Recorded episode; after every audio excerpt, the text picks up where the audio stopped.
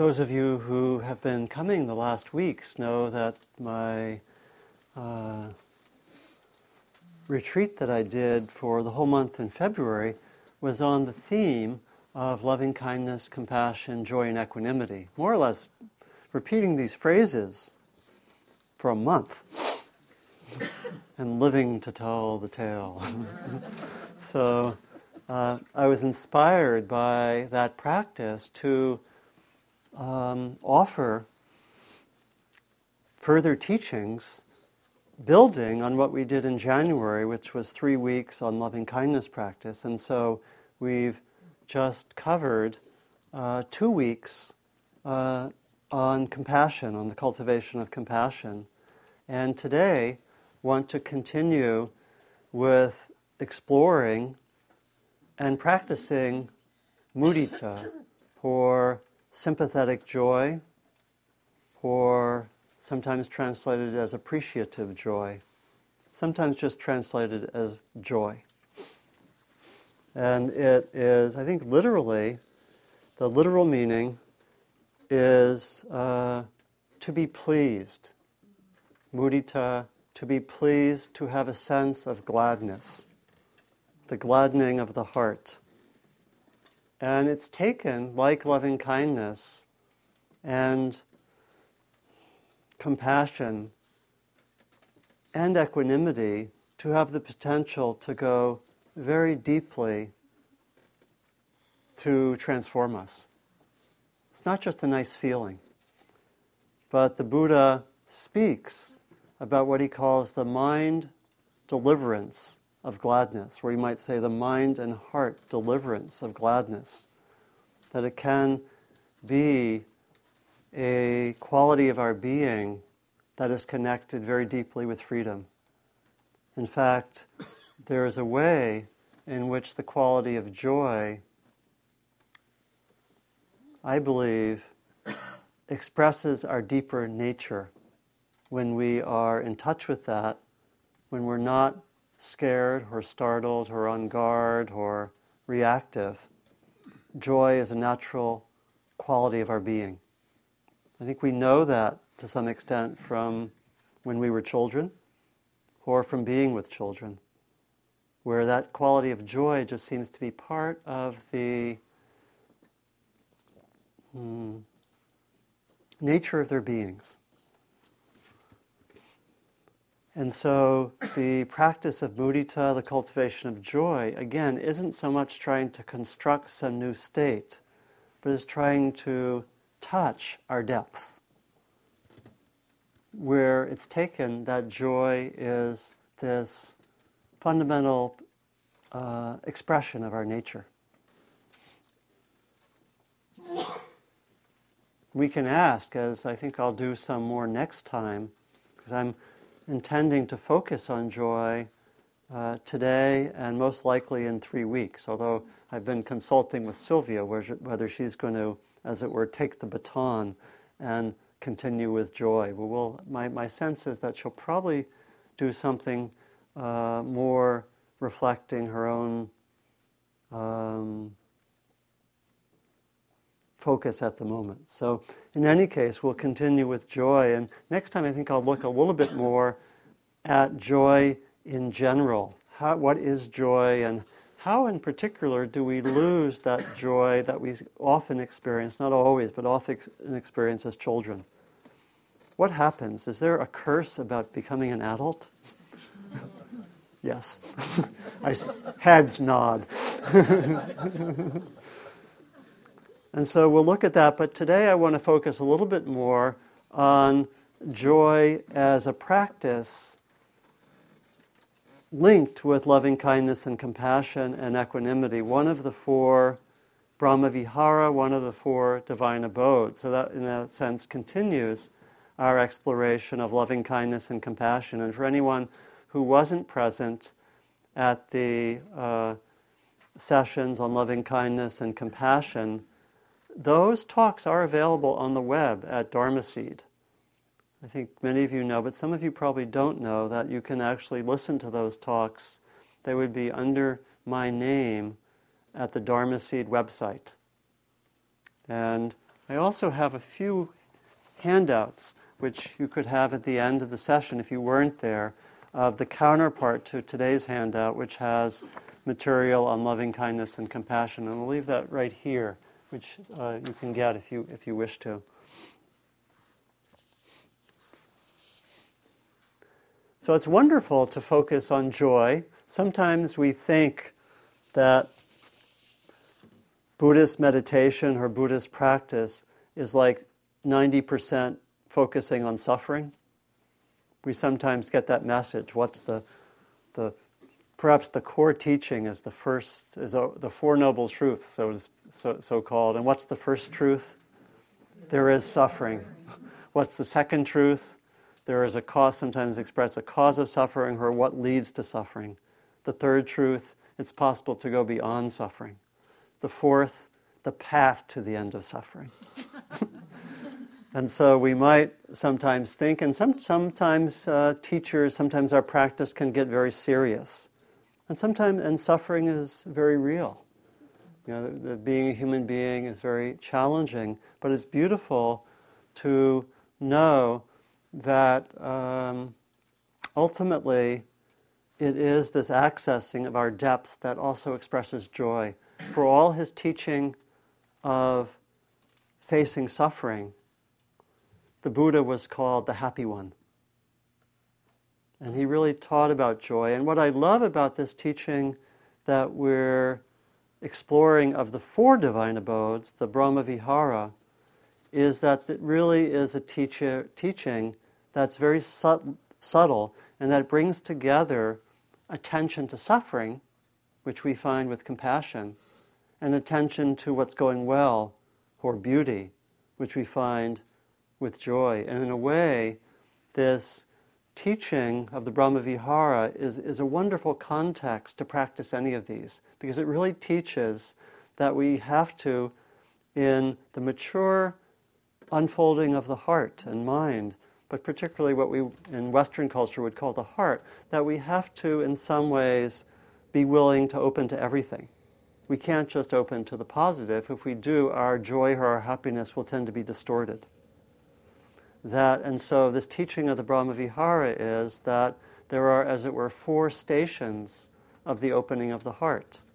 There is the, as it were, the natural state of our being when we're touching our depths, but actually quite accessible in very everyday life, that we have this quality of open-hearted loving-kindness. And that is the first of the Brahmavihara. But that open-heartedness, when it meets difficulty or suffering, or another being caught in pain and, and reactive, becomes compassion. So it's, as it were, the natural response of the open heart to difficulty or suffering is compassion. The natural response of the heart just to general movement of life is loving kindness. It's like that story I told a few weeks ago about the Tibetan teacher Kalu Rinpoche, who went to the Boston Aquarium and knocked on the aquarium windows as he was walking around the aquarium. And people asked him what he was doing. He said, "I'm sending loving kindness to all the beings."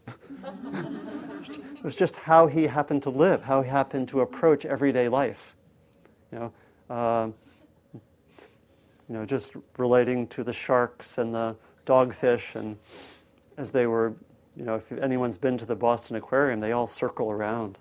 It's an interesting. I, I used to live right next to, right near the Boston Aquarium, and go there a lot. And they just kind of circle around. And he would just go in there and, you know, wish wish well for all the the beings in the aquarium, and and so it's just this way of responding in general, and then, and we we we train for that. It's, we these practices are trainings. They're not demanding that we are like this. They're not. I like to say they're not production practices. They're intention practices. We incline in that direction, and so. Today we're looking at the third of these, which is, as it were, the natural response of the heart when things are going well, when things, uh, when we encounter goodness, beauty, someone else's happiness, our own happiness. And so there's th- these first three, and then this fourth is the quality of equanimity, which is, as it were, the natural response of, of the heart and mind, in some sense, to everything, to this quality of balance that helps especially balance the first three. The first three are interesting because they're, in some ways, geared to uh, really uh, care and emotion in relation to individuals, and there's this wish that things be a certain way, may your happiness continue, may you be free of suffering and the roots of suffering, may you be happy, and so forth. And then equanimity comes by and says, things are as they are. And it can be felt as somewhat cold, but it actually can be very heartfelt, because mature equanimity has all of the other three qualities. And this was something which I experienced uh, so much during the month of practice, that the four interpenetrate each other. That we can have uh, a moment of wishing well for someone, may your happiness continue, and I might say the phrase and really feel that sense of, oh, I'm really happy that this part of your life is going well. And then when I pause a moment later, I might say, oh, and there are these other parts. And then I might go to compassion right there. And then a moment later, I might say, okay, well, let's just be balanced with everything. And that's equanimity, you see? So there's, in doing this for a month, those kind of moments were very, very common, where I would be with one of the states, or it might be the other way around. I might be focusing where someone's suffering and go to compassion, but they say, but there are also good things happening. Mudita. Joy arises. And then again, uh, equanimity as this uh, rudder that's so helpful. And so I think it's, for me, this very beautiful, subtle teaching that says a mature expression of any of the three, or any of the four, includes the others. Uh, there's this wonderful text, which I have on the list, by a German uh, Buddhist monk who lived in Asia for the latter part of his life, named Nyanaponika Thera. Thera means elder. And it's it's on the list on the as one of the resources and accessible on the web, uh, an essay called The Four Sublime States. And he has some very eloquent ways to talk about each of the states, each of the uh, four, but also about how they interpenetrate. And this is what he said about how uh, sympathetic joy, mudita, appreciative joy, helps the others. He said this: mudita, her sympathetic joy, holds compassion back from being overwhelmed by the side of the world's suffering, from being absorbed by it to the exclusion of everything else. It relieves the tension of mind, soon soothes, soothes the painful burning of the compassionate heart. It keeps compassion away from melancholic brooding without purpose, from a futile sentimentality that merely weakens and consumes mind and heart. Sympathetic joy develops compassion into active sympathy. Sympathetic joy gives to equanimity the mild serenity that softens its stern appearance. He says, it is the divine smile on the face of the Buddha, a smile that persists in spite of his deep knowledge of the world's suffering, a smile that gives solace and hope, fearlessness and confidence. It's like the joy that we know, many of you who've either met or seen or whatever, watched uh, YouTube video clips of the Dalai Lama. And one knows that he there's a tremendous joy, even though at the same time he has a practice that every Tibetan refugee coming from Tibet, some of them coming from years of torture in China, uh, they come to and they tell their stories to him, and he listens. And he still maintains, he also cries a lot. And he, he's quite a, you know, quite an open being. In sessions with, sometimes with Western teachers, there was one time when Western teachers talked about, uh, for example, about um, uh, gender issues and, and what the experiences, particularly of a lot of the women teachers were. Uh, this was about, uh, I think about ten years ago. And he uh, heard the stories, which again, he uh, not so much of a focus at that time, we might say, on feminist issues or issues of uh, sexism and so forth, aware of it, but not the emphasis that we have in the West for many people. And he heard the stories, and he just started crying. He heard the stories from the women's teacher and the women teachers, but there's also this beautiful joy that he has. Uh, my sister, uh, Liz, was once a waitress in Ann Arbor, Michigan, at a restaurant, and the Dalai Lama came through at the restaurant. And she said they were just laughing the whole time. It was a time of like a group of, uh, I think, uh, monks and nuns and other people, and they just laughed. They just were so light.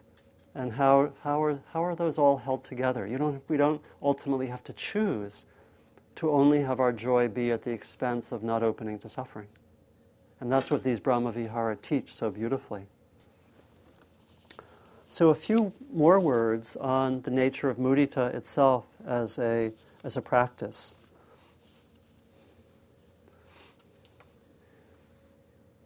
It's said to be the most difficult of the four practices, because it especially involves joy in the joy of others, as well as joy, I think, in our own joy. In the tradition, classically, it was limited to joy in the joy of others, so one would not do mudita or loving kindness towards ourself, towards ourselves. Uh, It's been somewhat controversial in the tradition, but I'm, I would come down on the side of those who would like to develop loving, uh, I keep on saying loving kindness instead of joy. They're a little bit too interpenetrated in my mind. So um, we can, uh, I, I would come down on the side of those who would say we can have uh, joy for our own joy, and that it looks often looks something like gratitude. Uh, but I'll talk more about that in a moment. But so we have this uh, practice of joy in the joy of others, and I think joy at our own joy. And it's difficult because in some ways it uh, goes against the conditioning that doesn't want to have joy in the joy of others, that may that thinks there's a limited amount of happiness, and if someone else is happy, I may not be. A kind of competitive happiness, which we, we can look at, you know. Or that, you know, that um, only focuses on my happiness or the happiness of those in my inner circle, but isn't so interested in the happiness of others, and particularly not in the happiness of those with whom I have difficulties. You know, God or goddess forbid that I should do that. You know, and so there's um, th- those are not Buddhist terms, of course, but uh, but but to We we can have that, that sense that um, when we do this practice, that we go against some very real tendencies, as it were, to limit the circle of our happiness to ourselves, our family, those close to us. And we know that that's very, very uh, pervasive. And in fact, we often find ourselves being happy when people we don't like are unhappy. In the German language, some of you know, they even have a word for it, called Schadenfreude, which means happiness in the suffering of others. I don't know what it says about the cultures, but we don't have that word in English. But they, so people actually refer to the German. But but that's but we know the experience nonetheless. We know that we may wish suffering for people we don't get along with so well at times, and that's, I think, why it's said to be hard, the hardest of the four, because it goes against these very Uh, deeply conditioned tendencies to seek happiness only for self or only for those close to us, and it reverses those tendencies. And so when we do the mudita practice, we we actually reverse several tendencies. We reverse the more self-centered tendency to only be interested in the happiness of those close to me or myself. And we also reverse the tendency that many of us have to focus especially on the negative or the problem or what's wrong in a situation. And mudita, that's, I think those are the two reasons why mudita practice can be harder than the others. I think that wouldn't be universal, but for many of us that's the case. And it, traditionally it's held to be the hardest of these four to do because it runs up against those two issues. And I know for myself, It's a, has a special value. I would, In Buddhist psychology, it's sometimes said that there are three personality types focusing on some of the negative tendencies, which, and they have their counterparts in positive tendencies, but we sometimes say they're greed types, they're aversion types, and they're delusion types. And actually, in the current issue of Tricycle, there are some quizzes to let you check out what type you are. You know, and again, they, I think the counterpart is is uh, their positive qualities that are counterpart, but we sometimes joke, uh, you know, what type are you? And and I, I know that for myself, of the these are like, what which of the three main negative tendencies do we incline towards? And for me, I would incline towards aversion. The positive qualities connected with being an aversive type is a shrewd ability to see exactly what's wrong.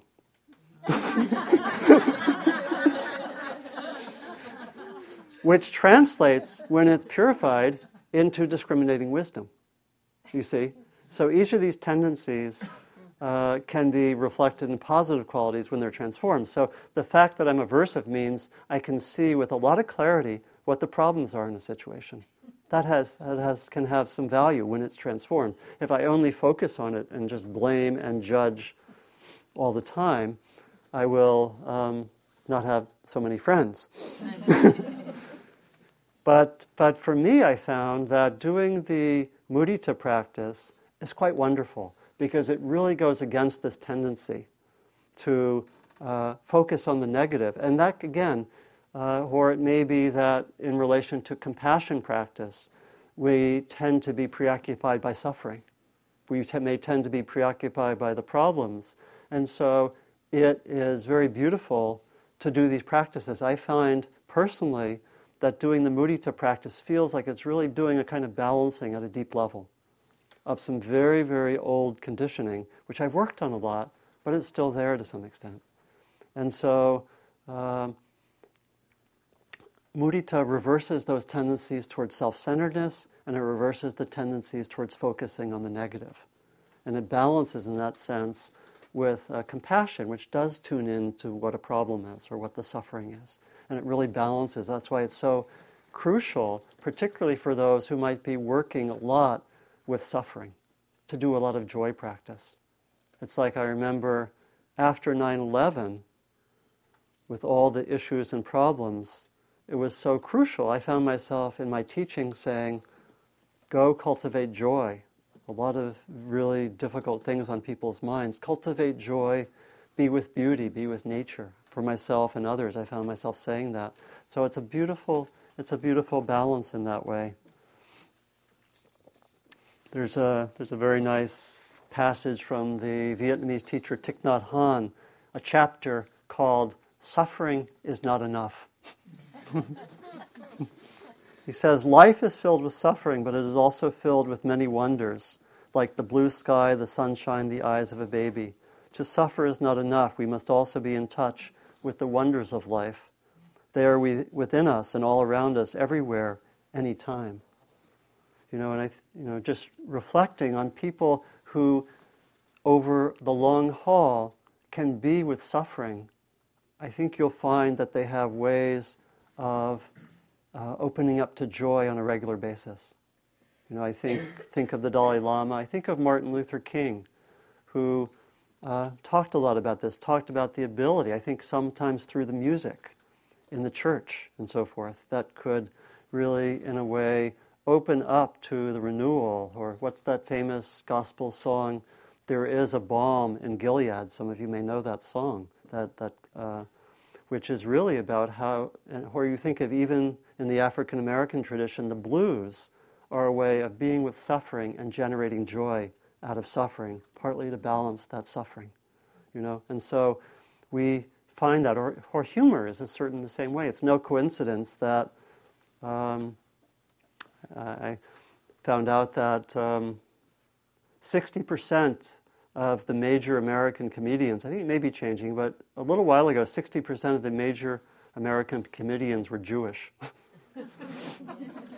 Yeah, I mean, I think it's linked. It, it's it's an antidote to, you know, a lot of suffering in the in the history, you know, and and there, and so we we look for those kind of balances. So we work with the mudita practice, like the loving kindness, as an intention practice. We say the phrases, as I was mentioning, we incline ourselves in that direction without needing to produce joy. That's, that's a crucial point, that these are intention practices, which means if we're just doing the joy practice and it feels dry, that's okay. Because they're really inclining ourselves, and some, to some extent we don't have control. You know, there are also other ways to cultivate joy. This is, I'm talking today mostly about the formal practice, and next week or next time I'll focus more on cultivating joy in general. I'll say a little bit at the end about cultivating joy, because I want to invite us to focus on joy, both through the Brahmavihara practice that we've done before at the end of the sitting, and also uh, to cultivating joy in very ordinary ways, but making a practice out of it. That could mean um, every day doing something which brings about joy as a regular practice. So you do ten minutes, you Uh, say, okay, for the next few weeks, I'm going to be with the beauty of my garden for ten minutes every day. Or I'll do gratitude practice um, ten minutes every day. Or I'll uh, go take a walk by the ocean or in the forest uh, every day. Or I'll listen to music that brings me joy. Or I'll be in a situation which tends to bring me joy. And make that a practice, and you'll find that when you make that a practice, it tends to work very much like the using the phrases. You know, and you might want to do both. Uh, and so we say the phrases, we we uh, do them much like the loving kindness and compassion practices, and we find that when we do them, much like those practices, it's not all a linear development of more and more joy. That these practices have the nature of being purification practices, that we'll find that other things come up as we do them, as we do the phrases. I'll, as I mentioned in the example, I'll say the phrase, I'll tune into my friend's, uh, let's say, really happiness with his or her work. And I'll really feel that happiness, and I'll feel mudita, I'll feel joy at another's joy. And then the next moment I'll say, you know, I could use some of that. My work, I don't know. When am I going to change my work? I I'm, feel stuck, you know. And we'll go into that. And we'll we get to see both what's there for us, and we may see to what extent does my own situation make it difficult to tune into another's joy or to tune into the positive. And so the practice, like loving kindness, has partly the nature of purification, meaning that, to use this language, impurities turn up. And I want to be a little cautious with that language. And if that language feels, uh, doesn't resonate, we can just say that that some of the opposites turn up, or some some ways that it's hard to be joyful turn up. They, they, they surface. Um, one of the ways this is expressed is in the teaching of the near enemies and the far enemies. That... Uh, One, again, one of the great subtle teachings in the Brahmavihara is that for each of the four states, there are states which are both the opposites of the states, which sometimes turn up, and there are also states which look like the states but are not really those states. Kind of a masquerade of loving kindness or compassion or joy, that when we actually investigate more clearly, we see it's not quite that.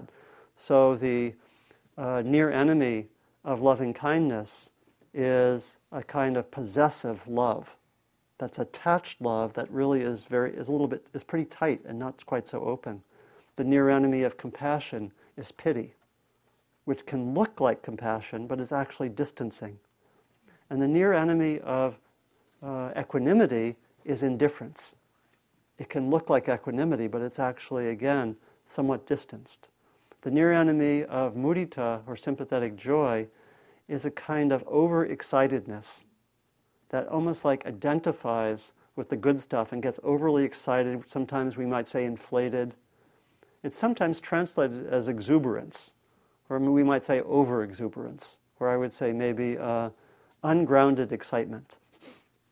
So you get that, we might think of it when we really identify, and, and just a lot of it has to do with the mind just spinning out in thoughts.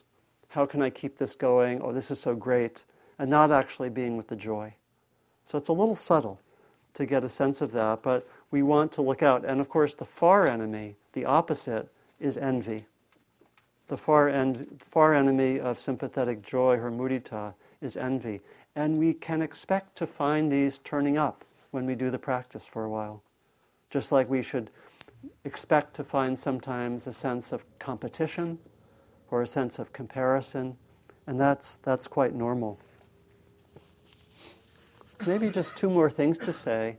One is that uh, gratitude practice, very simple practice, something that I do uh, a few times a day for just a few minutes at a time. And what's beautiful about these practices is that if you do ten minutes of this, it can really shift your consciousness. If you do it every day, or ten minutes twice a day, it can really make a difference uh, because it just reminds you and tunes us into this. And gratitude practice is, I think, a form of, of mudita for self. And a very simple form that I do, I have uh, explained on the handout, it's to reflect. It's much what we did during the guided meditation. It's to simply reflect on what I'm grateful for in my life. And I can, you know, when I've done this um, for longer periods of time, I actually write down what I'm grateful for on a piece of paper. I reflect on it, especially some of the bigger things. And then I have that on paper and I just take ten minutes. I, I often would take, uh, when I was doing this a lot, would do five or ten minutes at the beginning of a sitting and just look at that paper and reflect on it. And I also can supplement that with just reflecting on what I'm grateful for in the moment. I say, what am I grateful for? And it can be some of the bigger things, or it can just be the small things, like I mentioned, of having a good night's sleep, appreciating that I'll have lunch with a friend, appreciating that I'm at Spirit Rock, appreciating that I'm had a chance to meditate, and so forth. It could be very, very ordinary. Appreciative that someone fixed my car, you know, that sort of thing. And, and we can do that practice um, as a regular practice. And so what I'd invite us to do for next time that we meet, and if we, uh, this will mean three weeks. So if you want to do three weeks of joy practice, anyone interested? Three weeks of cultivating joy. Okay, we have a few, a few interested. Uh, would be to do something like the formal practice, and you can just do it ten minutes a day, five minutes twice a day, you know, ten minutes twice a day. And do it as we did it earlier. You can do it towards someone close to you. You can do it towards self. And then sometimes you can bring it out towards others, and that's very helpful. And another way to do the joy practice would just be to somehow connect with things that bring you joy in a very ordinary way. And to say, I'm going to do one of these every day. Uh, listen to music, be in nature, be with a close friend, and say, every day I'm going to do five or ten minutes that bring me joy. You do both of those practices, you'll notice big shifts, and we'll, you'll move in this direction. Even just ten minutes a day will do a lot. And so we can then compare notes. So let me close with, let me close with a, a poem. Very short poem. This is from Uh, an Eskimo woman shaman who talks about the way that joy is deep in our nature. And I'll, I'll close with this. It's very short. It's called The Great Sea. It's a metaphor for our being. The great sea has sent me adrift. It moves me as the weed in a great river. Earth and the great weather move me, have carried me away, and move my inward parts with joy. I'll read it one more time. The great sea has sent me adrift. It moves me as the weed in a great river. Earth and the great weather move me, have carried me away, and move my inward parts with joy. Let's just sit for a moment, and then we can have some discussion.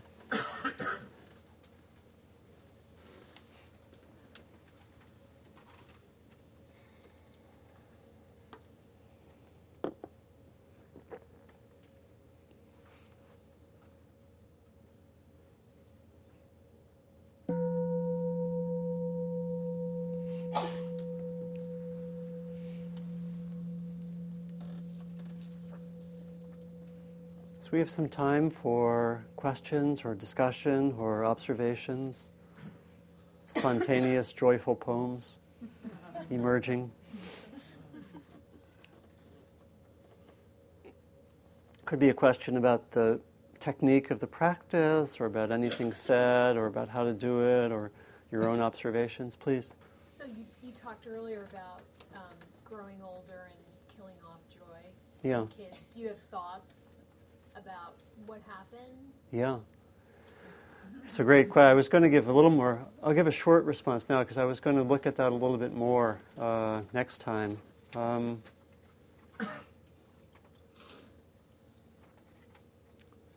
Well, I've I've studied children. It seems it starts at different ages, doesn't it? It starts to, when when does that spontaneity get lost? And of course, different some still keep that sense of freshness and spontaneity as adults, don't, you know. And I think we all want that. You know, it's such a common theme that we have to regain something from childhood to uh, to really go deeply in our nature. You know, like. Uh, Was it one of the lines of Jesus, you must be like little children to enter the kingdom of God? Or it's also very prominent in Lao Tzu and Chinese tradition. And so, I mean, it, and it's happening even, it's intensifying right now, that children in the sense now are even being further robbed of their childhood. I think we see that, that just, you know, uh, children are being made into adults at younger and younger ages, and I think it's um, I think it's quite oppressive in many ways. So there's um, I don't know. It may be um, sort of a um, I think I would connect it a lot with our understandings of education. You know, and what is education? And we I would almost look for the roots in some of our models of what education is and what it means to be educated. And something seems to happen where we, you know, what does it mean that we put people sitting in wooden desks at age five? I think that's probably connected with it. So I, there's a lot of interest and movement in what kinds of education are, um, keep that freshness and spontaneity. I think that would be a big piece. I think there's something also in the culture which probably doesn't value the contributions of childhood, doesn't value it in the same way. I mean, if we if we don't have if we don't have it as adults in ourselves, how will we value and recognize it in in younger people? So there's that maybe a conflation of childishness with uh, childlike. So I think that's a very big topic, but it's like there's this kind of certain seriousness that we get very serious, right? We have to be serious, and we we almost become, um, we have to perform. So there are a whole set of ways that spontaneity gets lost. We almost have to become like our uh, parental authorities, whether family or school, tell us we have to be. And I think that there's, I think in all of us, and I think many of us as adults try to regain some of those qualities, whether it's the freshness and spontaneity or the um, investigation of parts of ourselves which were closed down at that age, you know, or parts of ourselves which we couldn't express because it wasn't acceptable, whether in the family structure or the culture, cultural structure. You know, maybe our wildness or our anger or our impetuousness, our impulsivity could make uh, authorities nervous. They don't know how to handle it. So a lot of things get shut down in that way, partly from different kinds of authority, just what the culture values. And then I think just the other side of it, maybe I'm just I'm speculating a little bit here, is that it is um, it is true that as adults we take responsibility. In a sense, we have to become, in a sense, more serious. So it's not a question of denying that, but how does that? How can that be done in a way which can be linked with the value of child of childhood, and so it's a really big issue, isn't it? I think that when we really cultivate joy, we get in touch with our childhood. I know that when I was, um, that's the last thing I'll say, when I was uh, studying to be a clown, you know, at the Clown School of San Francisco, it went right back to childhood, you know, and it, it had that, it really had that sense of freshness and spontaneity, and to do that, you know, the teacher I was working with really had a more psychological and spiritual approach, which said, you, we can do this clown work and see what stands in the way of expressing ourselves and being spontaneous. And a lot of stuff stands in the way. You know, it's like, oh my gosh, I don't want to, I don't want to show that side of me. What would people think? So a great question. So can you do a clown class for us sometime? um, some, sometime. Can we have well, a this vote? Would be the best time. Okay, I'll, I'll write that down.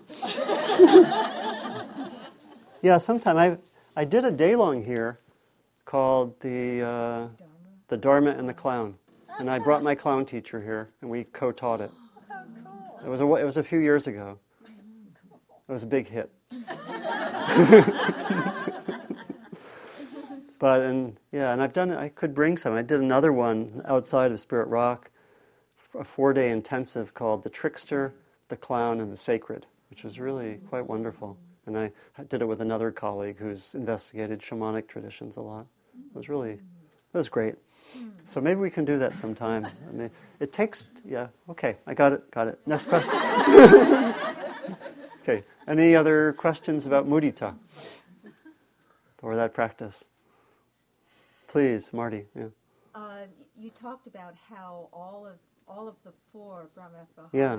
uh, kind of interpenetrate each yeah. other. Yeah. So to me that that would mean that as you're doing the mudita practices, you could also, after, before, or whenever it comes up, do the other practices. That's right. Well. That's right. It's a great point. Did everyone hear the point that she was saying? Since they interpenetrate each other, one could uh, actually do mudita practice and then do one of the others, uh, maybe right afterwards or even in the moment sometimes. And I think that's true, and, and that's certainly, uh, there are quite a different number of ways to uh, understand that. I think it, there's a value first in really just doing it by itself, so you get it down. I think that there's a value in really, as it were, specializing and just doing mudita, even if you have a moment of compassion or equanimity arise, just to, not to go instantly to that, just so we actually get some expertise with the practice. But then, yeah, uh, you know, and it could be very uh, personalized. Like if I have a tendency, for example, to, let's say, focus a lot on joy at the expense of not wanting to go anywhere near suffering, I might do joy practice and then do compassion practice, or I might do compassion practice first. And in fact, doing equanimity practice, which is a more of a wisdom practice, it's actually very helpful to first do loving kindness, basically warm the heart, and then say, you know, I say, may you be happy, may I be happy. And then I say, no matter what you wish for, Donald, things are as they are.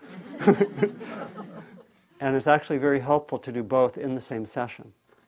You know, or you might, if you get really carried away with the joy and think there's identification, you could do some equanimity practice. So it's a great insight. And actually, so there's an interpenetration like that. You can actually do several of the practices in the same session, or you can just notice how sometimes they naturally lead to each other.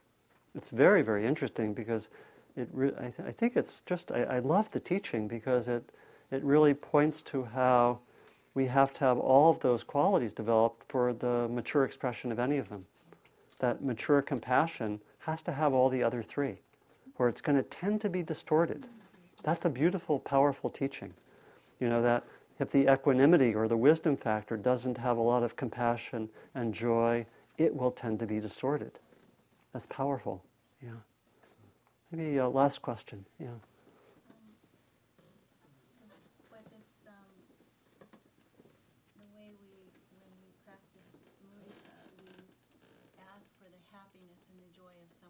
Yeah.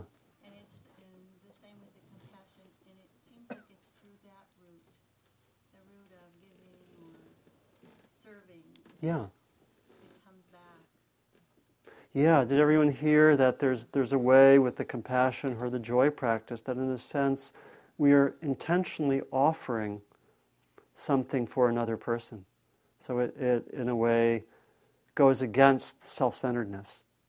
And what you're saying is that it actually comes back. And in this case, it comes, the joy practice comes back immediately, because if we offer it, the joy, or we offer, may your happiness continue, the practice itself is to actually, it tends to evoke one's own joy at another's joy. It's like if I'm, uh, I become happier because I've wished happiness for another or appreciated the happiness of another. The Dalai Lama says that when we do this practice, it uh, radically increases our chances for happiness by six billion.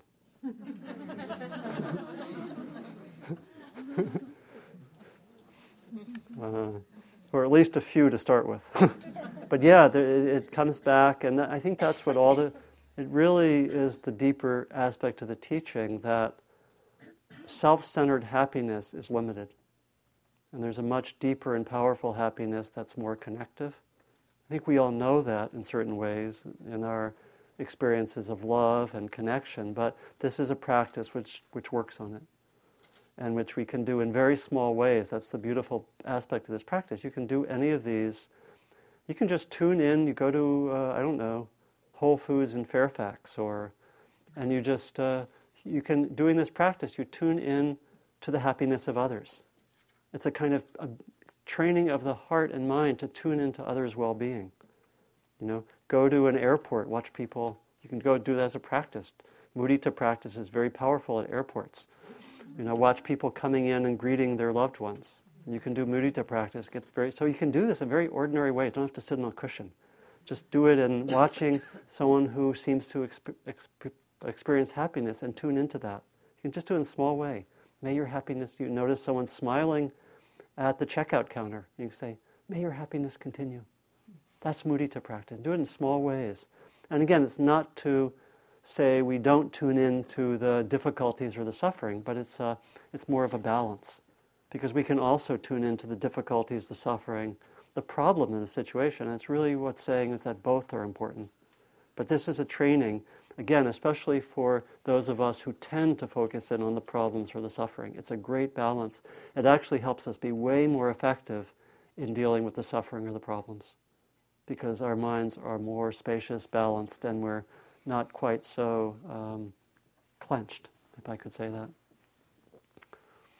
So, wonderful practice. Let's just sit for uh, a minute to close, and I'll invite us to reflect on what may have been helpful from the morning, and your intentions going out to continue your joy practice, both in the formal practice and any of the small ways that we've mentioned during the, the morning.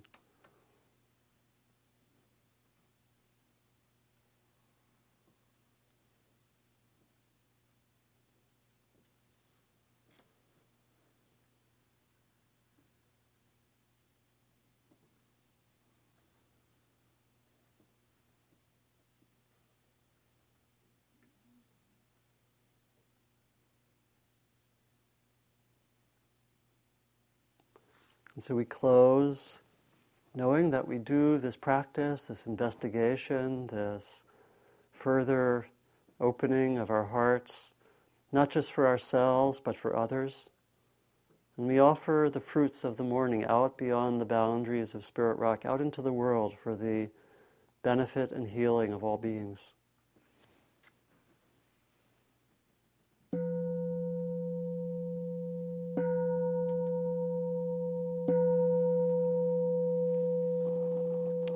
So thank you so much. Thank you for listening. To learn how you can support the teachers and Dharma Seed, please visit dharmaseed dot org slash donate.